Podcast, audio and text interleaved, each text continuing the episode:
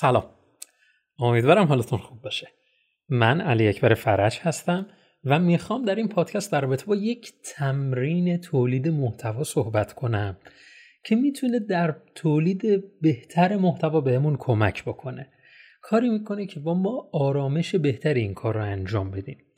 ما معمولا وقتی که تولید محتوا می‌کنیم با یه چالش بزرگی مواجه هستیم و اون اینه که تو فکر نتیجه خوب هستیم.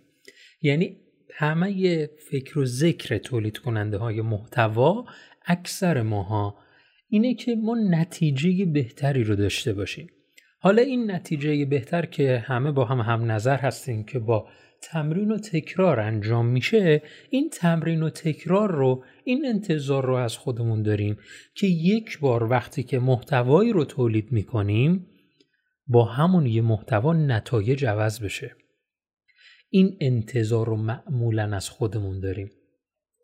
این تمرین بهمون کمک می‌کنه خیلی مؤثرتر تولید محتوا کنیم و معنای مؤثر رو من اینگونه تعریف می‌کنم که مؤثرتر یعنی اینکه محتوایی که تولید می‌کنیم واقعا خودمون لذت می‌بریم و مخاطب هم به تب لذت می‌بره از این محتوایی که تولید می‌کنیم.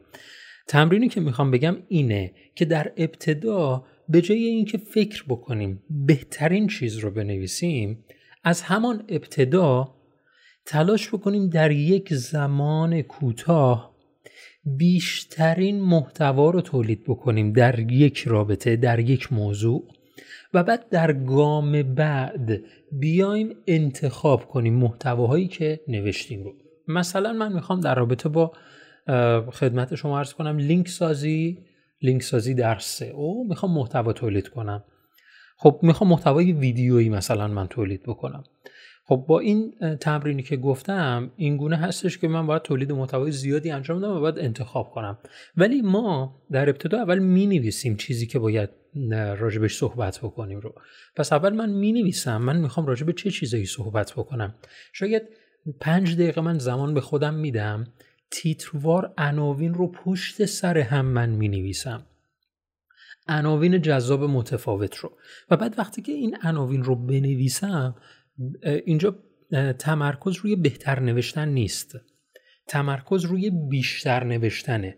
هرچی بیشتر بنویسیم به سود ماست. و بعد در گام بعد از اون عناوینی که نوشتم اون بهتریناش رو انتخاب می‌کنم. شاید در نظر بگیرم تلفیق بکنم بعضی از این عناوین رو. این گونه هستش که من می‌تونم اون موقع عنوانی رو انتخاب کنم که با انگیزه خیلی بیشتری بتونم اون محتوا رو تولید کنم. چون واقعا خودم لذت می‌برم. حالا این تمرین رو مقایسه بکنید با کار فعلی که امین الان داریم انجام میدیم. فکر می‌کنیم که خب الان من بهترین رو بنویسم. می‌بینم خودم نمی‌تونم بهترین عنوان رو بنویسم. از دیگران کمک می‌گیرم. فکر می‌کنم دیگران خیلی می‌تونن خوب به من کمک بکنن. بله درسته دیگران می‌تونن کمک بکنن ولی نه به بهترین روشی که می‌تونه به درد شما بخوره. اونا بر اساس بینش و دیدگاه خودشون این پیشنهادها رو میدن. پس من پیشنهاد می‌کنم از این تمرین استفاده کنید. شاید باز هم الان یه سری چالش داشته باشید. مثلا بگید که خب الان من وقت نمی‌کنم که بخوام 50 تا مثلا عنوان بنویسم. و بعدش برم سراغ بهترین عنوان. این گونه یه مقدار خلل ایجاد میشه در زمانم که می‌خوام این کار انجام بدم. اینجاست که من میگم به همون روشی که قبلا انجام می‌دادید کار رو ببرید جلو. به همون روش کار رو ببرید جلو. این هم در کنارش تمرین کنید انجام بدید. وقتی که این تمرین رو در کنار اون انجام می‌دید اون وقتی که روی تمرین اصلی شما اثرش رو می‌ذاره. که سعی می‌کنید بهترین رو هم بنویسید. من یه نکته جالبی بگم. بهترین نویسنده های جهان چک نویسشون هم جذابه. چک نویسشون هم جذابه. این چه, چه عاملی باعث شده که چک نویسشون جذاب بشه؟ با تمرین و تکرار. به غیر از تمرین و تکرار چیزی نیست که باعث بشه که ما محتوامون محتوای بکر و عالی باشه. و همه دارن این گونه کار رو می‌برن جلو. حالا بذارید این رو مقایسه بکنم با روش های مختلف. مثلا آقای دن لاک محتوای یک هفته شو محتوای شاید دو هفته شو یک روز تولید می‌کنه. خب این شخص دیگه چه جور می‌تونه از این تمرین استفاده بکنه؟ من پیشنهادم اینه. من پیشنهادم اینه. اگر در ابتدای مسیرمون هستیم و ابتدای مسیر یعنی اینکه محتوای ما محتوای خوبی نیست نه اینکه تازه شروع به کار کردیم. اگر در ابتدای مسیر پس هستیم پیشنهاد می‌کنم مثلا از این تکنیک ها استفاده نکنید.